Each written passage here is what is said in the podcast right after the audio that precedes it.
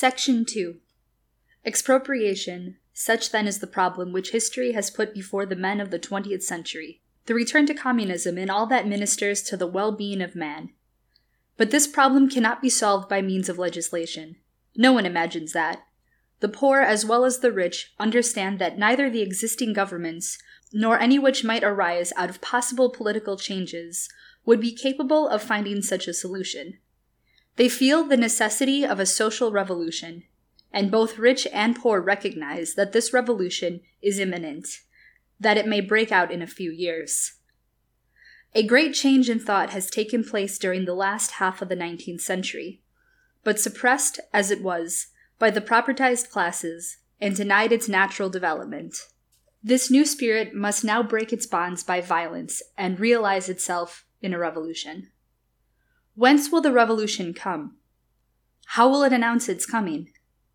No one can answer these questions. The future is hidden. But those who watch and think do not misinterpret the signs. Workers and exploiters, revolutionists and conservatives, thinkers and men of action, all feel that a revolution is at our doors. Well then, what are we going to do when the thunderbolt has fallen? We have all been bent on studying the dramatic side of revolution so much, and the practical work of revolution so little, that we are apt to see only the stage effects, so to speak, of these great movements. The fight of the first days, the barricades, but this fight, this first skirmish, is soon ended, and it is only after the breakdown of the old systems that the real work of revolution can be said to begin. Effete and powerless, attacked on all sides, the old rulers are soon swept away by the breath of insurrection. In a few days, the middle-class monarchy of eighteen forty-eight was no more, and while Louis-Philippe was making good his escape in a cab, Paris had already forgotten her citizen king. The government of theirs disappeared on the eighteenth of March, eighteen seventy-one, in a few hours, leaving Paris mistress of her destinies. Yet eighteen forty-eight and eighteen seventy-one were only insurrections. Before a popular revolution, the masters of the old order disappear with a surprising rapidity. Its upholders fly the country, to plot in safety elsewhere and to devise measures for their return. The former government having disappeared, the army, hesitating before the tide of popular opinion, no longer obeys its commanders, who have also prudently decamped. The troops stand by without interfering or join the rebels. The police, standing at ease, are uncertain whether to belabor the crowd or to cry, "Long live the Commune," while some retire to their quarters to await the pleasure of the new government. Wealthy citizens pack their trunks and betake themselves to places of safety. The people remain. This is how a revolution is ushered in. In several large towns the Commune is proclaimed. In the streets wander scores of thousands of men, and in the evening they crowd into improvised clubs, asking, "What shall we do?" and ardently discuss public affairs. All take an interest in them. Those who yesterday were quite indifferent are perhaps the most zealous. Everywhere there is plenty of goodwill and a keen desire to make victory certain. It is a time when acts of supreme devotion are occurring. The masses of the people are full of the desire of going forward. All of this is splendid, sublime, but still it is not a revolution. Nay, it is only now that the work of the revolutionist begins. Doubtless there will be acts of vengeance. The Watrins and the Thomases will pay the penalty of their unpopularity, but these are mere incidents of the struggle, not the revolution. Social politicians, radicals, neglected geniuses of journalism, stump orators, both middle-class people and workmen, will hurry to the town hall, to the government offices, to take possession of the vacant seats.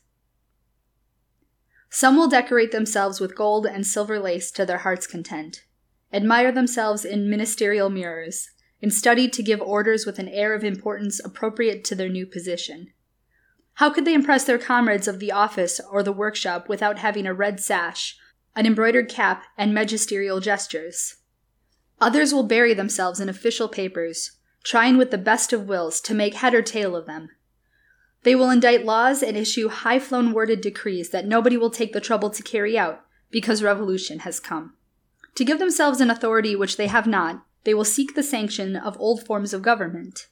They will take the names of provisional government, committee of public safety, mayor, governor of the town hall, commissioner of public safety, and whatnot.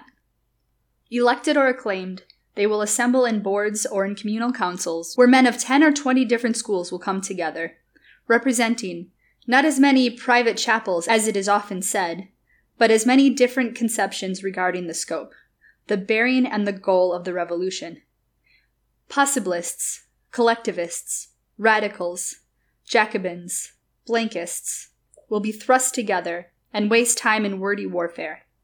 Honest men will be huddled together with the ambitious ones, whose only dream is power, and who spurn the crowd whence they are sprung.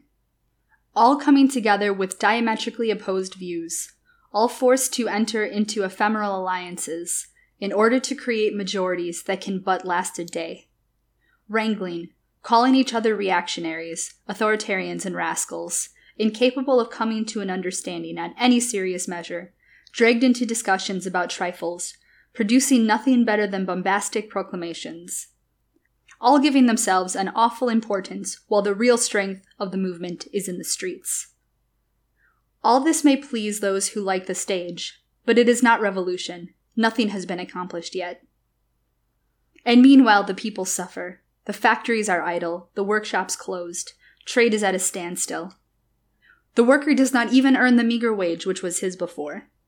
Food goes up in price, with that heroic devotion which has always characterized them, and in which great crises reaches the sublime. The people will wait patiently. "We place these three months of want at the service of the Republic," they said in eighteen forty-eight, while their representatives and the gentlemen of the new government, down to the meanest jack in office, received their salary regularly. The people suffer, with the childlike faith, with the good humor of the masses who believe in their leaders. They think that yonder, in the House, in the Town Hall, in the Committee of Public Safety, their welfare is being considered. But yonder they are discussing everything under the sun except the welfare of the people. In seventeen ninety-three, while famine ravaged France and crippled the revolution, whilst the people were reduced to the depths of misery, although the Champs-Élysées were lined with luxurious carriages where women displayed their jewels and splendor, Robespierre was urging the Jacobins to discuss his treatise on the English Constitution.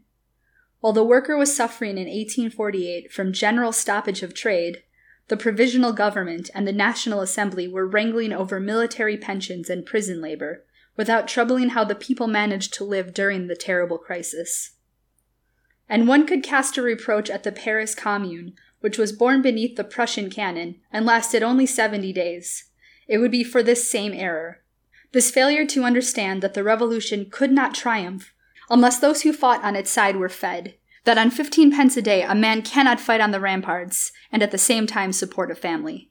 The people suffer and say, "How is a way out of these difficulties to be found?"